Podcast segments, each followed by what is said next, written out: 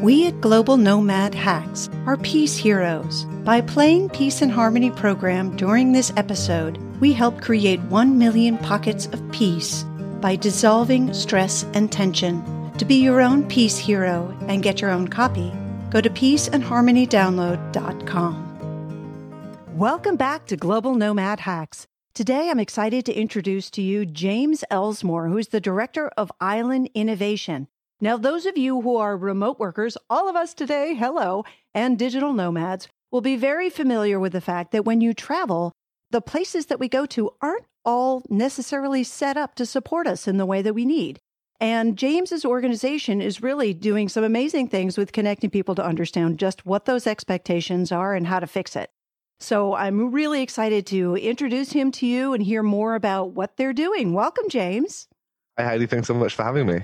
So, tell us a little bit about your background before we get into Island Innovations. How did you get into this space?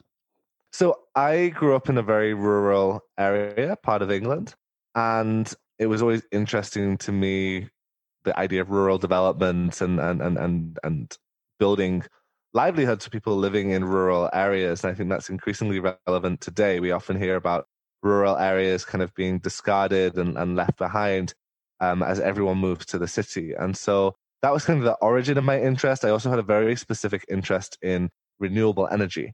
And I was fortunate enough um, to have the opportunity to spend some time working in the South Pacific and then in the Caribbean on renewable energy projects. And I came back to the UK and I studied for my master's in island studies, believe it or not, which is a real master's degree. Ooh, I like the idea of that. In Scott in Scotland, in the Scottish Islands, so a bit colder than the Caribbean.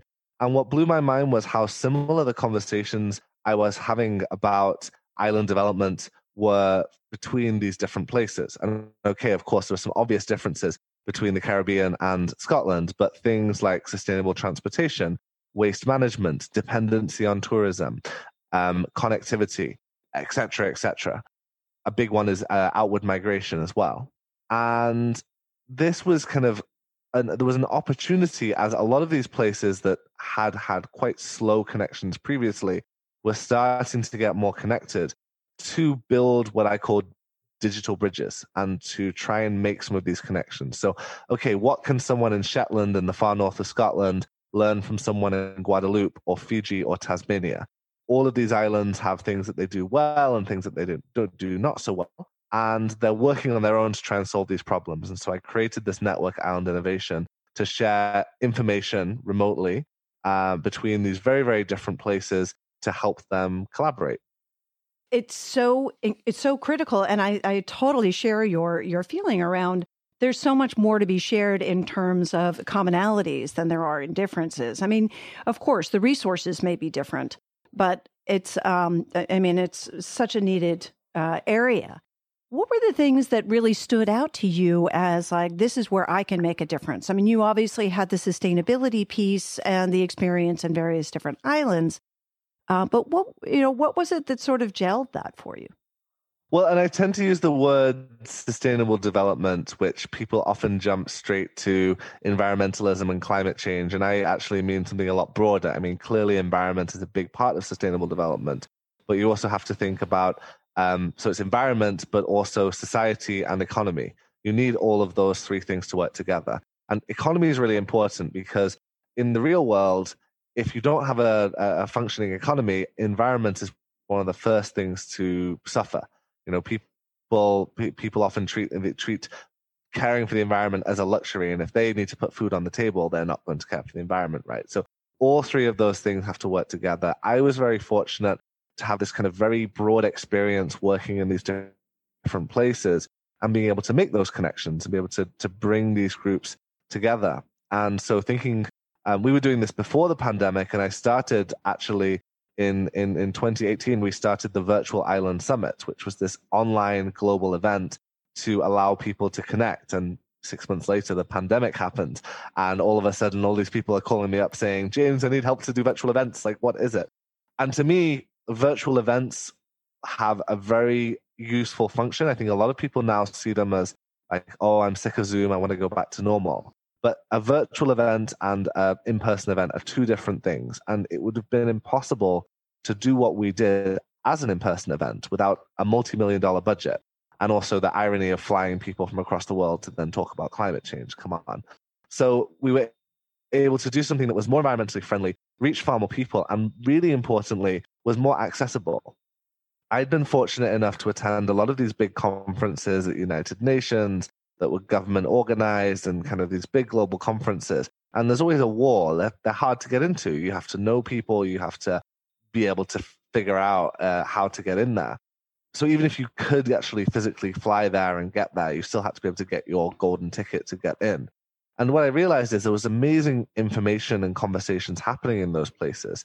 And that information should be accessible to people. And so there's a variety of things that stop people participating. Obviously, one is, is money, the ability to travel, getting visas, but even things like childcare or disabilities. There's so many things that limit people's participation. And actually, I think virtual events provided a way to reach people and to share information in a way to this community that didn't really exist before. And so, one quick, you know, it's, it's a small example, but one of the things we did was start a Facebook group. Something simple that people use regularly just to allow people to a space to interact. And I remember seeing someone from one of the South Pacific islands, Vanuatu, post about a renewable energy project that was happening on that islands and just ask, what do you think? You know, any ideas? There was then a comment from someone in Jamaica saying, oh, this is amazing. This is how we're doing it in Jamaica let's see how we can learn. And then another comment from someone in one of the small Scottish islands, the Isle of Eigg, that showed the project that they'd done. And it was just like this type of conversation that was enabled by relatively new technology that would not really have been feasible even even 10 years ago. And that really, you know, that's a small example of, of, of how things work, but I think an important one. Well, absolutely. And I love that example. I think it's really great to to show that one, they're working on similar projects, but also that maybe there's opportunities for knowledge sharing and potentially impacting each other's uh, projects. Have you found that it's also introduced opportunities for collaboration within those people as well? Or is it really more sort of, you know, here's what we're doing, you know, what have you done? Uh, rather than saying, hey, you know, let's share your ex- expertise and do something even bigger or scale it on a, you know, globally. Well, I think the the opportunities for collaboration just because of the physical difference d- distance can be limiting. So the collaboration does exist but it tends to be around knowledge and information as opposed to physical projects It's just because of the realities of, of, of distance. Another example is right as the pandemic was starting in march um, we organized a series of webinars talking about island responses because islands were quite unique cases when the pandemic happened. Often many of them were able to close their borders and, and avoid COVID altogether. But then those that had been uh, where COVID had reached found that they had really high transmission rates. And obviously, often not having any healthcare really were in a vulnerable position, having limited healthcare resources. So we wanted to tackle that specifically. And we had a panel with the Minister of Economy of Greenland and the head of tourism from the Maldives. So two about oh, as wow. different islands as you, yeah. you, can imagine and it was amazing because this was more on the economic impacts, but the the the issues that they were talking about were exactly the same. All of our tourists have stopped coming. That is, I don't know exactly the percentage, but a huge percentage of income. Um, I know in some islands in the Caribbean, as much as ninety percent um, that has disappeared overnight. What do we do? How do we deal with this? Um, and back in, you know, it's easy to forget. Back in March, we're thinking, oh no, we might have to stop traveling for a couple of months, but you know, hopefully we'll be back to normal. And obviously, almost a year later, here we are. So, uh, so, so again, it was about information, and I think some of it is just saying you're not the only place suffering from this issue. You know, it's not just you dealing with this problem is is important. Do you think that during this time, based on the conversations that you've been hearing, there, I mean, obviously it depends on funding whether it's even possible for for uh, islands and organizations. But do you find that they're making use of this downtime if you will to revise and recreate in a more sustainable way? Or or looking at their systems so that they can um, make them better for the future rather than just hurrying up to get back to the old normal?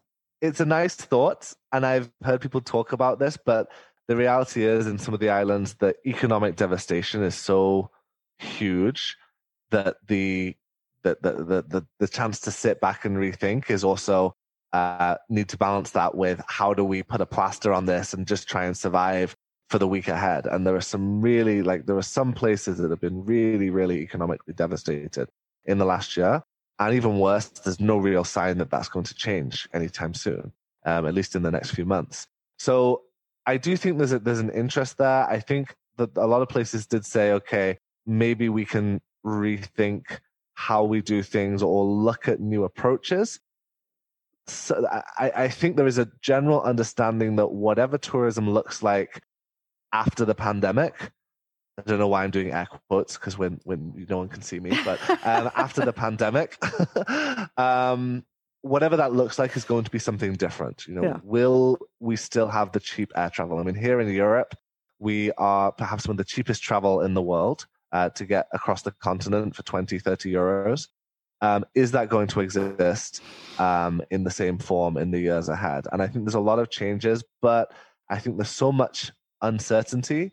There's only so much preparation you can do because we realistically don't know where we're going to be in six months.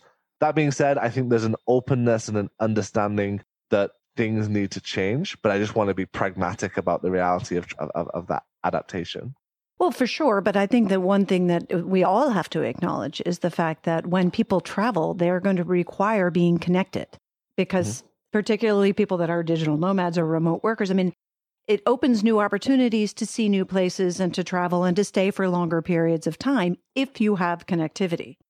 There's also, of course, that mm-hmm. that small group that has the luxury to be able to say, "I want to be be completely logged off for a week." But that's that's really we're looking at the one percent, or you're looking at people who take you know sort of one year, one week out of the year, versus the mm-hmm. people that are going to go and and situate themselves for a month in Bali or in one of these other wonderful places that you know that you're you guys have highlighted on your upcoming event. And I want to make sure we don't miss talking a little bit about that because I think that's sort of where we're going. You've got this great event coming up very soon, February 9th, where you're talking about adapting tourism destinations for remote workers and digital nomads. Don't worry, folks, there'll be a link for it and everything. But that was part of what made me find you because I think that this is something that's a really critical conversation. Uh, we saw in the beginning of the pandemic, there was, you know, those who were able to afford it were sort of identifying island locations where they could bring their whole family and homeschool remotely in some lux- you know beautiful island destination this requires a lot of adaptation for the the destinations. And uh, what does that mean when we you know we bring ourselves from one culture into another culture? How do we leave that place? How do we you know participate in that new environment without with not necessarily even a leave no trace type attitude of, of the hikers but really you know leaving it a better place and contributing what what are some of the things that you guys will be discussing at this upcoming event? Definitely, and it's it's it's a really important one. I think that there's that change always comes with positives and negatives. There's there's no one is saying that change is going to be totally positive. It's all about managing that change and trying to maximize the positive. So there's a lot of discussion around um, some of the islands that really struggled with this, some influx of people coming from COVID uh, places with a high rate of COVID to their pristine island that would have been relatively protected. What we're interested in is talking about this idea of the digital nomad or remote worker. What does that mean in reality? Um, and I think that the truth is that there's not one type of remote worker or digital nomad. So destinations, whether they're islands or not, need to think about which category of, of remote worker they're trying to to target. Now, the one that has made, I think, the biggest headlines last year was Barbados. I'm sure you saw the Barbados tourist visa, where the governor of Barbados said, you can come and work to Barbados, from Barbados. We'll let you come here for a year, but you don't need to worry about tax. You don't need to worry about immigration. Once you're here, you're here. Now, that visa, I think, was $2,000 to apply, just to apply. And so, and, and I think 4000 that may not be exact, but it was in, in somewhere around that, mm-hmm. more for a family. And so that is clearly a different um, group of people than Madeira is trying to attack uh, to, to to attract. In Madeira, obviously, as part of Portugal, there's no way of stopping people coming for, with with a visa. They don't have that power. Their digital nomad remote worker program is actually run by the startup, the local startup organization. So a very different track, you know, a very different group of people. They've really focused on building community. So they, they, they, it's not about these more regulatory issues. It's about how do you build community. So there are a number of different areas that I think it's important to to tackle. But for me, the biggest one, well, apart from connectivity, but I think there's only uh, the, the, the, it requires a government to, to do something about connectivity in general. Connectivity is obviously the number one. You need a decent internet connection. But immediately after that is community. If mm-hmm. you're, most people do not want to go and be thrown into somewhere where they're not going to know anyone. And so small things like creating an online group that people can talk to each other, making information accessible, helping to, helping people to connect to each other and to the local community once they arrive are really important. And I think the destinations that do that well are going to be the ones that excel at attracting these longer stay workers because it's really important that realistically not every destination is going to succeed. I think what we'll see is maybe 10 or 12 hubs developing. Um, Pre pandemic, they were uh, Medellin in Colombia, Chiang Mai in Thailand, and Bali in Indonesia. Those were the three nomad hubs, to be honest, because they're really cheap places to live, um, but also have a lot of other pros to being there. Um, most of the islands are not as cheap. They can't compete with Bali or Thailand prices, but they can offer something different. They can offer security. They can offer somewhere that people perhaps want to stay for a longer period of time and that local connection. So that's going to be one of the key things that we'll talk about. How do destination marketers that maybe have traditionally focused on attracting sun, sand, and sea tourists that come for one week, they need to completely rethink their approach. But I think if that's done right, some of these places that have only had tourists that have stayed in big all inclusives and not left uh, uh, and, and don't leave them, these uh, longer stay tourists, okay, they might be spending less per day, but hopefully they'll be spending it in a way that that money is going into the local economy because that's the, one of the big issues for many islands with resorts is that that money barely touches the, the local community. It goes straight out to some foreign uh, office or headquarters somewhere else. Well, absolutely, and I think you know, particularly when you talk about the all-inclusive resorts, generally they're you know they're not uh, owned by you know, they're owned by another multinational, and so they, it really doesn't spill back in. So in some ways, that shift is probably welcome. I wondered, is there a discussion at all about the social impact and that, um, you know, obviously if people are choosing these places, one, because of safety, security and, and whatever, but, um, you know, they're, it's basically they're coming in as wealthy individuals who can afford to have that flexibility to move. Um, and they're coming into a community that those people don't have the luxury to be able to leave wherever they are or maybe they just love it and they don't want to go but there's um, there's that cultural aspect and the respect there. Is that part of the discussion, or is that just left out? I mean, that's always been an issue with tourism, so it's not necessarily that that's a I new topic, it, but right. And a lot of the issues around um, remote workers are not that different to the issues around around tourism. You know, like tourism is is always a double edged sword, and I think this is going to be the same. And it's about managing those those downsides and trying to reduce the impact it has. One of the places that I've heard a lot about the negatives from has been the Outer Hebrides in Scotland. Um, one of the most beautiful parts of Scotland, a very low cost of living, but very remote, and it takes a long time to get there. And people flocked there last year. And the house prices, while they were dropping in London and Edinburgh, they were rising out there. And local people feel like uh, are, really concerned that they're going to be priced out because all of these um, uh, mainlanders are moving to the islands, buying things up. And so you have obviously the, the first issue is is is is that housing prices are local people going to leave, but then also in a place where um, the Gaelic language is very strong and they're very proud of that. Presumably, most of these foreigners are coming in do not speak that mm-hmm. language. Are they going to make the effort to learn a minority language um, that is very important for that community, but may not be um, useful outside of those those islands and other parts of Scotland. Um, like to me, that's a, a huge part. It's very important that that language and that culture is protected. How do you find that balance? I think a lot of the conversation uh, around remote workers and digital nomads has been around attracting people from outside to come in. I think one of the missed opportunities is about uh, allowing islanders the opportunity to stay or allowing islanders that have left the opportunity to come back. Now, whether mm. you're in the Caribbean or whether you're in the islands of Scotland, one of the biggest issues is that people, when they to the age of 18, if they want to go to university, they leave the island. And then often they don't come back until they retire. So you have this big gap.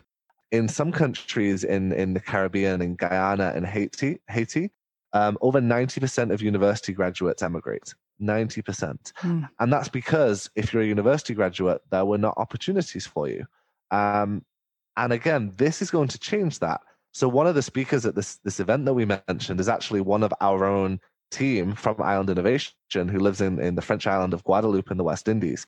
And she, after living years in, in, in, in Silicon Valley and then in India, decided to go back to her island and was able to work remotely. And so we wanted to cover that part of the conversation because it's maybe the less uh, less glamorous, less um, uh, less money grabbing, headline grabbing one. But I think there is a real opportunity here for islanders to remain um, on their islands and, and to really empower people and, and to give better quality jobs for people who want to stay in their homes. Just to add another example, so one of one of our other speakers is from the Isle of Arranmore off the west coast of Ireland. Ireland. Um, this island actually at one point had the fastest internet speed in the whole of the Republic of Ireland. Um, wow. Um, they they they it really invested through a special government project to have high speed internet on this island. And they built uh, several years ago, they built a co working community co working space that could be used. And they did that because there were barely any children on the island and they wanted to attract families to come back. And this is an island of a few hundred people. Um, they're not looking to attract thousands of people to come and stay like Madeira or Barbados are.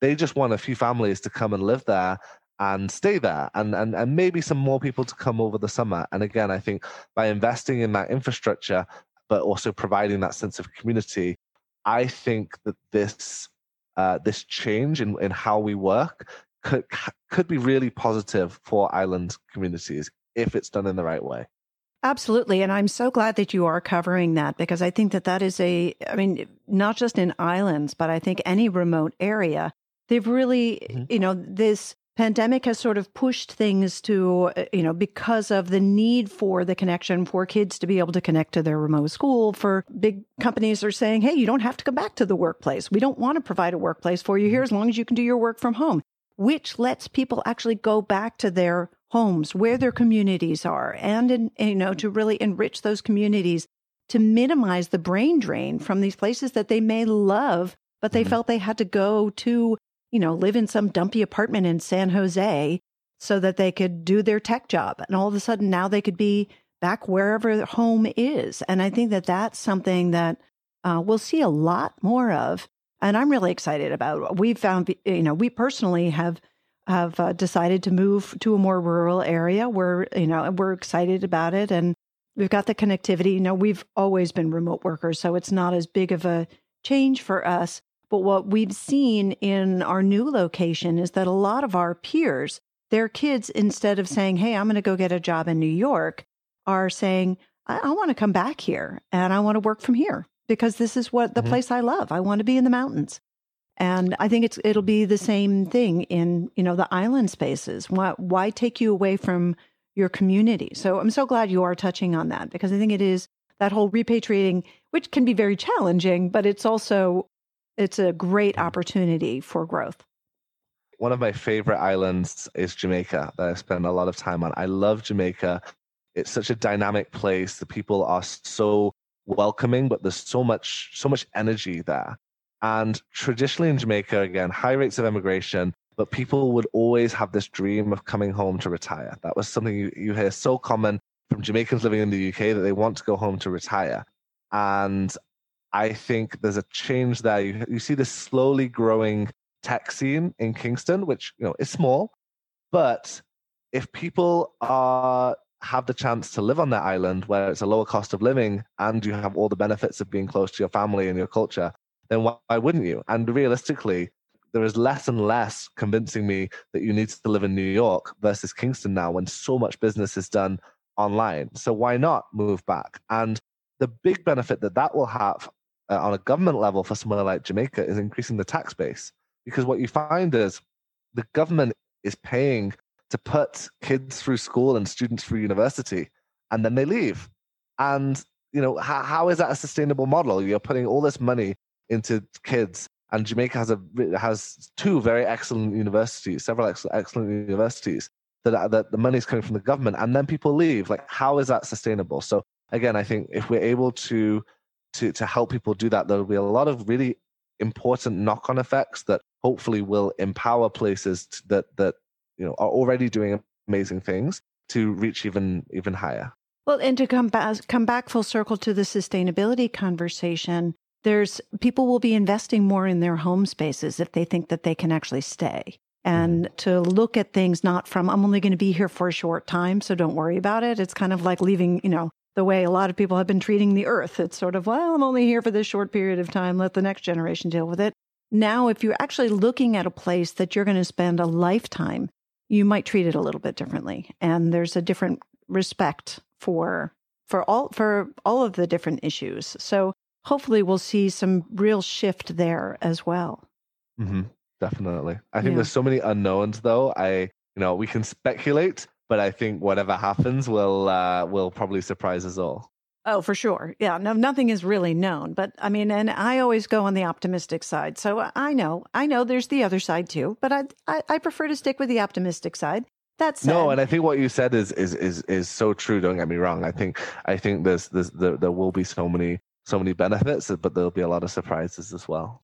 Yeah, no, I, I absolutely, and it'll be very interesting to see how people, just in in the sense of sort of when and how people choose to travel as things start picking up again. Will mm-hmm. will we have these remote offsite meetings? And if we do, hopefully we'll be much more conscientious about how we choose and when we choose to do them. And you know, really not doing them because it has to be done on a regular basis just because it's in the schedule, but more, mm-hmm. you know, we need to meet face to face for this particular meeting. Otherwise, we can do it remotely. So they, you know, maybe that also means that we can take longer vacations or take longer periods of time and really get to know a space in a different way that we never had before. So when you go to an island, you go for a month. My brother and his family are down in the island of Dominica, and they've been doing that for years. They go down and they rent a place for a month. And this year, I think they're actually going for two months because they can work mm-hmm. remotely from there. And they've been very, you know, gotten very engaged with the community. At one point, they were down there when their girls were much smaller. They're now college age, but uh, they went down there and they put their girls in school there. And so they have a mm-hmm. real connection with the community and eventually actually help them build a library for the school and all of these different things. But I think we'll have more, we'll be able to, when the longer you stay in a space, the more connected you get to it and the more opportunities there are to give back. And I think that hopefully we'll see a little bit more of that too, because the islands will need it. They're going to need it mm-hmm. as we're moving forward. As you said, a lot of the islands 90% of their uh, their revenues were from tourism and a mm-hmm. lot of that's gone yep definitely and and as i say for many of them the the the model of that tourism was very extractive the model of tourism was that the money was not staying locally these big resorts were owned by people who did not even live on the islands had had, had no connection so it was a very extractive model and i don't think that's going to disappear completely but again, even things like I mean, Airbnb is a model which has there's there's many things to criticize about Airbnb, but in somewhere like the Caribbean, what that allowed was for people to rent their own spaces because previously, to get a slice of the tourism pie, you had to have enough to build a hundred room plus hotel. You know, it was all about the big resorts. Airbnb changed that by actually allowing people to access things. So there's all these things that you can say about the damages of Airbnb, and in some places it has had you know been been detrimental on some levels. But tourism is always going to be like like this, the double double edged sword. But I think the next step is how are companies going to adapt? Are companies going to realize that remote work is not a let's get through it, you know, let's hope by next year things will be back to normal again, but actually that a lot of employees want to work remotely, they want that flexibility, doesn't mean that they're going to go and move to Dominica. It might be that they just want the flexibility to be able to pick their kids up after school and, and work a little bit in the evenings. But you know, our team is completely remote at Island Innovation. We have team members in eight countries, and that they they they, they enjoy that flexibility. But also it allows us to benefit from a really diverse skill set and really diverse perspectives of people living in very different situations. And I'm I'm really glad that we have that structure. Even though I've never met most of my team in person, um, it doesn't seem a, a, barrier to me. And I'm hoping that I will get to meet them at some point when we can travel again in person. But it's um, it, it, it there's there's not really a barrier to to working. I don't think. Yeah. Yeah. No. Absolutely. And I think I mean everything you say. It, it's really it's where we're moving and we need to have these conversations and we need to look at sort of the future of workplace and the future of mm-hmm. travel all of these different things are it's not just a this is what's happening in the pandemic and then we're going to go back to whatever i mean it, it's not going back you know you've sort of the mm-hmm. genie's out of the bottle so you know we need to we need to look at what's going to happen in the future so i think it's really exciting what you're doing and i'm so glad that you're pulling together these people for those of you who missed out on the first part, it's February 9th is this uh, upcoming event. And there will be a link on um, on the show notes, but it's uh, islandinnovations.co slash remote hyphen work. And I believe it's free. Is that correct? It's free, yes. If you go to islandinnovation.co, um, you can click on our events page. We have a number of other events coming up. So this is, I think, the most relevant one for you. But we have a, a different one, which I think is, is, is perhaps interesting is about attracting the Chinese tourism market. Again, thinking about these big global changes, one of the huge powers now financially is is China, and a lot of destinations do not know how to treat or how to welcome Chinese tourists. And this is not for every destination, but some destinations are going to find that actually this new influx of Chinese tourists might replace some of the tourism that they've lost from their traditional markets. So we're really excited about that one. And then we have another event in, in April called the Island Finance Forum that brings together a whole range of stakeholders to talk about finance. So um, yeah, do check out our website for uh, all of our all of our events are free. We have lots of things happening throughout the year. That's great, and I think you know it's definitely worth checking out. And even if you're you know not working in the hospitality space, but you're in your remote work and you're wondering how to have continuity going forward, or uh, looking at, you know, maybe even participate in some of the conversations there and, and get involved because it seems like, you know, we need input from both sides. And I think that's really critical. So thank you for hosting that conversation and providing a good space for that collaboration. It's, uh, it's, it's really great. And I, I just uh, appreciate the work that you're doing and want to thank you. So folks, this has been really great. We really uh, appreciate your spending the time with us today. I hope you enjoyed today's show. Don't forget that you can check out the show notes. You can get all the links there. So don't worry about trying to write things down. If you enjoyed today's show, please do make sure you uh, give us a rating and review. We always appreciate that. And subscribe so you don't miss any of the great upcoming shows. And it's just, it's an honor and pleasure to be here with you today. Thank you, and bye bye for now.